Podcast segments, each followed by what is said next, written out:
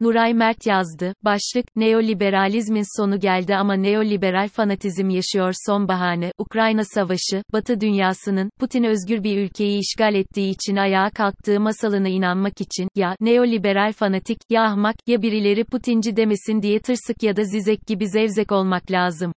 İngiltere Başbakanı Liz Truss'un istifası, neoliberalizmin iflasının, eskilerin deyimiyle, tecessüm etmiş cisimleşmiş hali oldu.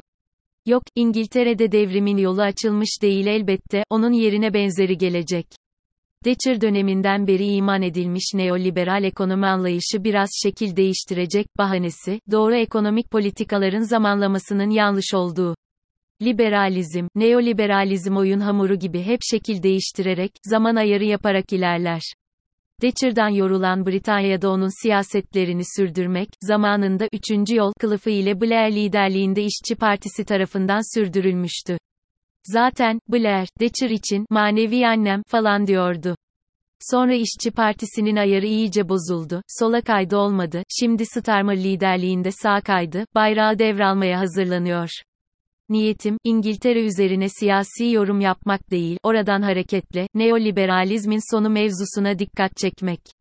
Aslında yeni değil, özellikle son 10 yılda neoliberal ekonomi politik siyasi zeminini çoktan kaybetti. Otoriter popülizmin yükselişi, denilen olgu, bu gidişin siyasi sonuçlarından biri, ama kah Trump'ın, Johnson'un kişiliği, kah aşırı sağ demagojiye kapılmış kitleler, gerçek sonrası dönem, post-truth gibi, düzmece kavramlar çerçevesinde değerlendiriliyor. Sanki siyaset daha önce gerçekler üzerinden yapılırdı. Bir takım adamlar düpedüz yalanlar üzerine propaganda yapmaya başladığı için, mertlik bozuldu.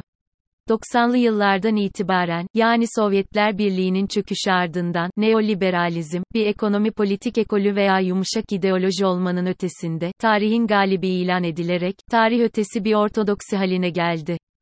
Sovyetler Birliği'nin yıkılışı, öncelikle bürokratik otoriter bir rejimle sonuçlanmış olan sosyalizm hayal veya iddiasının kaçınılmaz iflası olarak değerlendirildi. Sol, sosyalist ütopya hükmen mağlup olmuş sayıldı.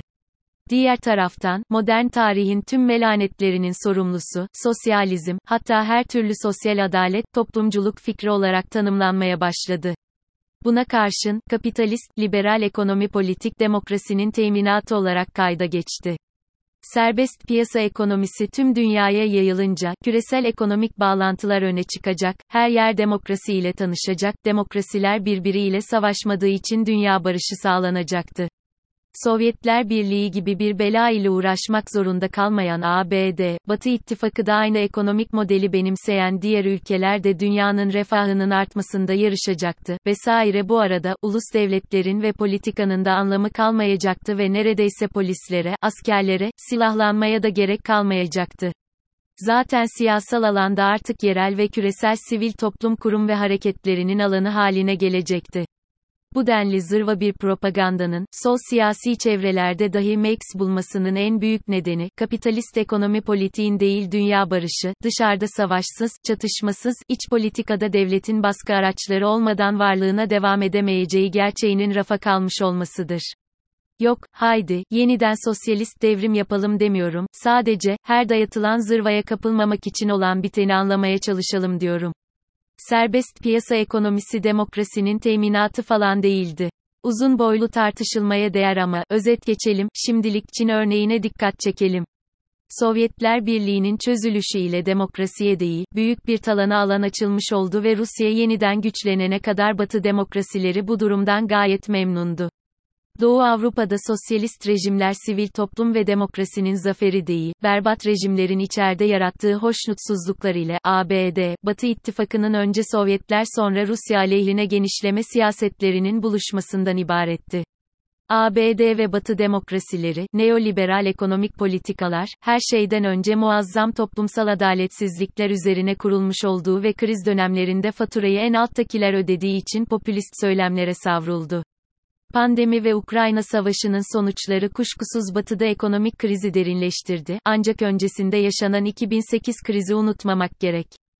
Bu arada, neoliberalizmin pandemiyle imtihanı, kamu harcamalarını alabildiğine kısma çabasının, toplu ölümle sonuçlanabilecek durumlar yaratabileceğinin görülmesiydi. Nitekim, Fransa'da bu gayret içinde olan Macron, geri adım atmak zorunda kaldı. O da yetmedi, Fransa'da ekonomiyi daha da liberalleştirme çabası, bir yandan sarı ceketliler adlı sokak protestoları, diğer yandan aşırı sağın yükselmesiyle sonuçlandı. Küreselleşme denilen dünya çapında bütünleşmenin kazananı, güçlü ülkelerin sermayesinin ucuz iş gücüyle buluşmasından ibaret oldu. Şimdi, kalkmışlar, küreselleşme ihtiyacımız olan ekonomiyi sağlamakta başarısız oldu. Rana Foruhar, New York Times, 19 Ekim 2002, diyorlar. Çin'in ekonomik liberalleşmesinin demokrasi getirmeyeceğini tahmin edememişler, farklı ülkelerde üretim yapmanın üretkenliği arttıracağını sanmışlar, bedeli mesela Bangladeş'te büyük firmaların üretimini yapan 2013'de bir iş yerinin çökmesi sonucu 1100 kişinin ölmesi olmuş.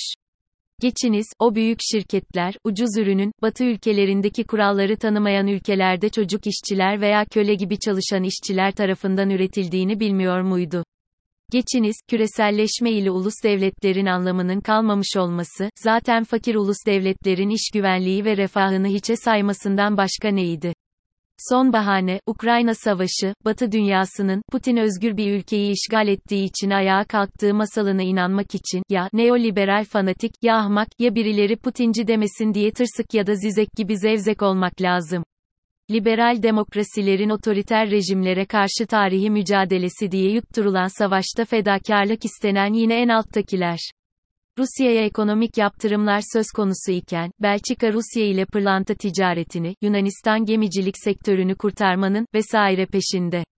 Fransa'da rafineri işçileri geçim derdiyle grev yaparken, bir, gizli Putinci, demedikleri kaldı.